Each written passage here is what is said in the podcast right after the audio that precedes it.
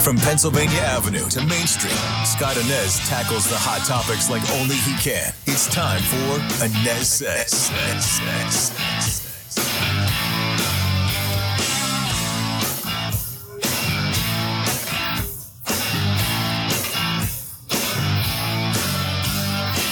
Hi, hello, and welcome back to the Anez Says podcast. I am Scott Anez. Thanks so much for being part of the podcast today. You can find the podcast all over the place Spotify, Apple Podcasts. You can find it right there on the front page of the WDBO app and WDBO.com. And I invite you to join me every single weekday for Orlando's Morning News with Scott Anez, 5 to 9 a.m on WDBO 1073 FM and AM 580 in Orlando. Be sure to stream us right there in the WDBO app.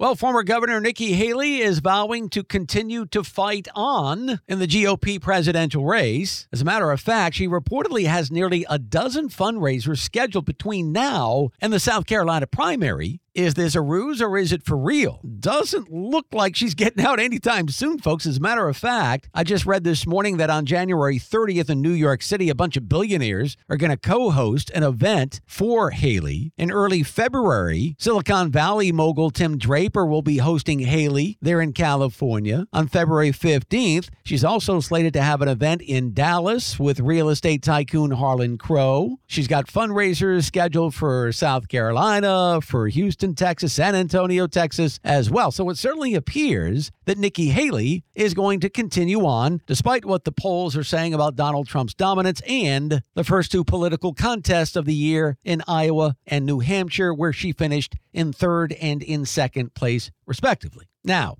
U.S. Representative Kat Cammack earlier this week spent a few days up there in New Hampshire taking the temperature of voters up there. And I chat with Kat now here on the Anez Says podcast. I know you were in New Hampshire for the primary earlier this week. Other than thawing out over the last few days, what's your take on Donald Trump's 11 point victory over Nikki Haley here, Kat? What is this 10 degree weather that these folks up north live in? How do they do it? I don't know. No but, idea. Uh, it's good to be back in the Sunshine State. It was honestly one of the most remarkable experiences getting to see their primary process in New Hampshire incredibly high turnout. You know, they they give all the schools the day off. You know, kids are out of school, and I saw so many parents. I went to many polling locations, saw parents bringing their kids with them.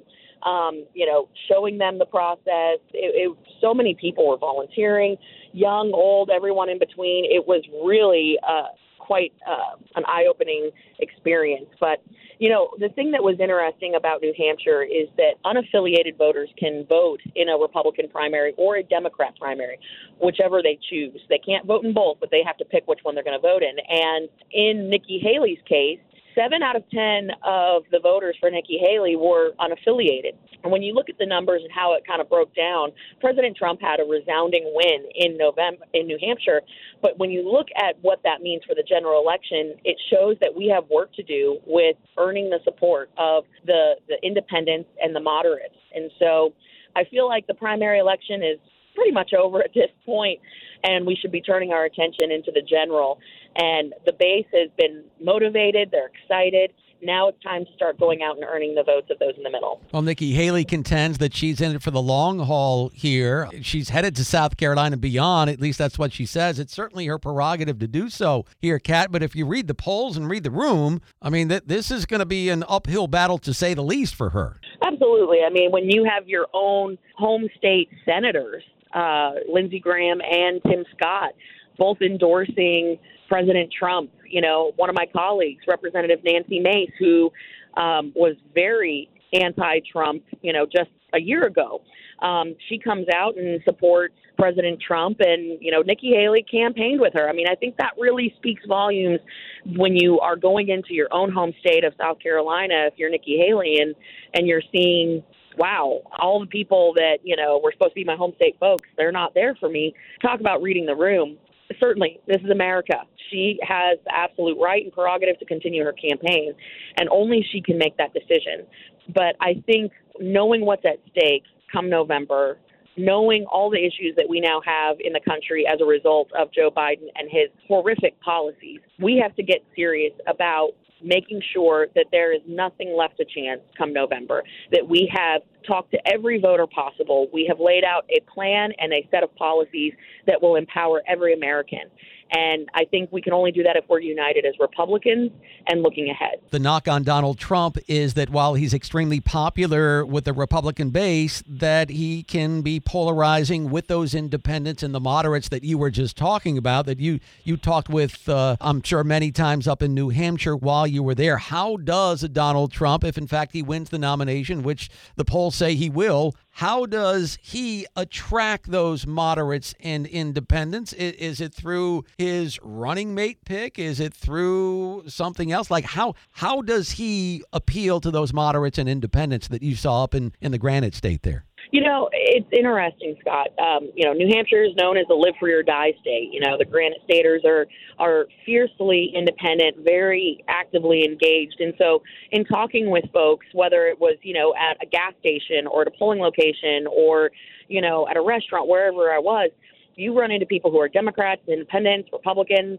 and I even had Democrats telling me like, you know, things have gotten so bad with with homelessness and crime and you know this open border is just insane I, I would take a dollar ninety eight gallon of gas and a mean tweet any day, you know, and that's a, a Democrat saying that. Mm. And so I think while a lot of people, particularly those in the middle, are a bit shy or a bit, you know, resistant to some of the rhetoric um, from from the Trump campaign, at the end of the day, they're going to vote for what's best for their family and the country. And the issues around the kitchen table are the ones where Donald Trump shines.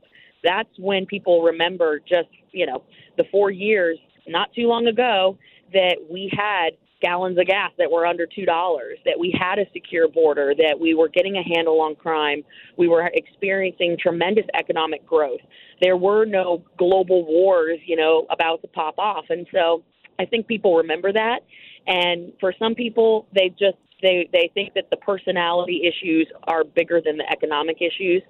I think that'll change because people know we cannot sustain the path that we are on currently, and so I I think people will get over it. And to your point, Scott, the whole purpose when you're in the the presidential politics is to find a good counterbalance. So for all the talk of having someone um, who's very much in the same lane as Donald Trump as far as the rhetoric and the, the style, tone, tenor, positions um, for a VP, unlikely. I think you will find um, a pick that really is a good counterbalance and targets one of the demographics that we know we have to, to go after. So whether that's someone a little bit younger, maybe it's a woman, I think that is what we're going to see is really a good counterbalance in the VP slot. How about Kat Cammack as Vice President of the United States? It has a nice ring to it.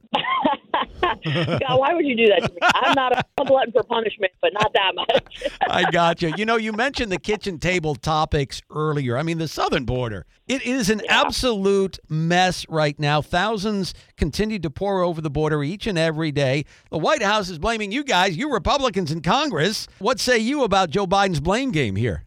Gosh, I, am not going to make you use the dump button um, this early in the morning, but that's horse crap. Um, I cleaned that up for you. Thank you. We have been pushing for border security for the entire time that I've been in office. You know, the open border policies of Joe Biden have resulted in the worst border crisis, humanitarian crisis, um, national security crisis that we've seen, at least in my lifetime. And I was born in 1988 as a point of reference.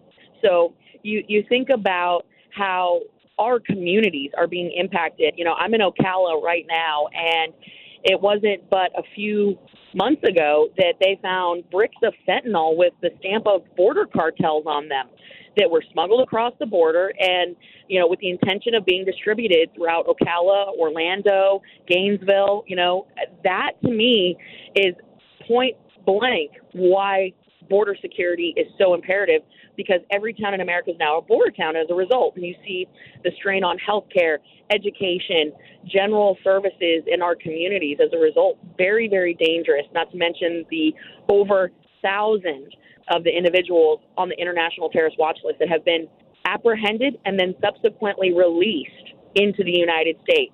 It's dangerous. And it's not a matter of if, but when we see a terrorist attack as a result of the open border crisis. Well, it's interesting because the number one issue for folks in Iowa and in New Hampshire was the southern border. So, to your point, every state Yeah. is a border state right now. Thanks to U.S. Representative Kat Cammack. She represents Florida's 3rd Congressional District. U.S. Representative Kat Cammack. Thanks for joining me here on the Anez Says podcast. Join me on the radio. I'm on the radio every single weekday, Orlando's Morning News with Scott Anez, 5 to 9 a.m. on WDBO 1073 FM and AM 580. I'll see you next time. Get ahead of postage rate increases this year with Stamps.com. It's like your own personal post office. Sign up with promo code PROGRAM for a four week trial plus free postage and a free digital scale. No long term commitments or contracts. That's Stamps.com code PROGRAM.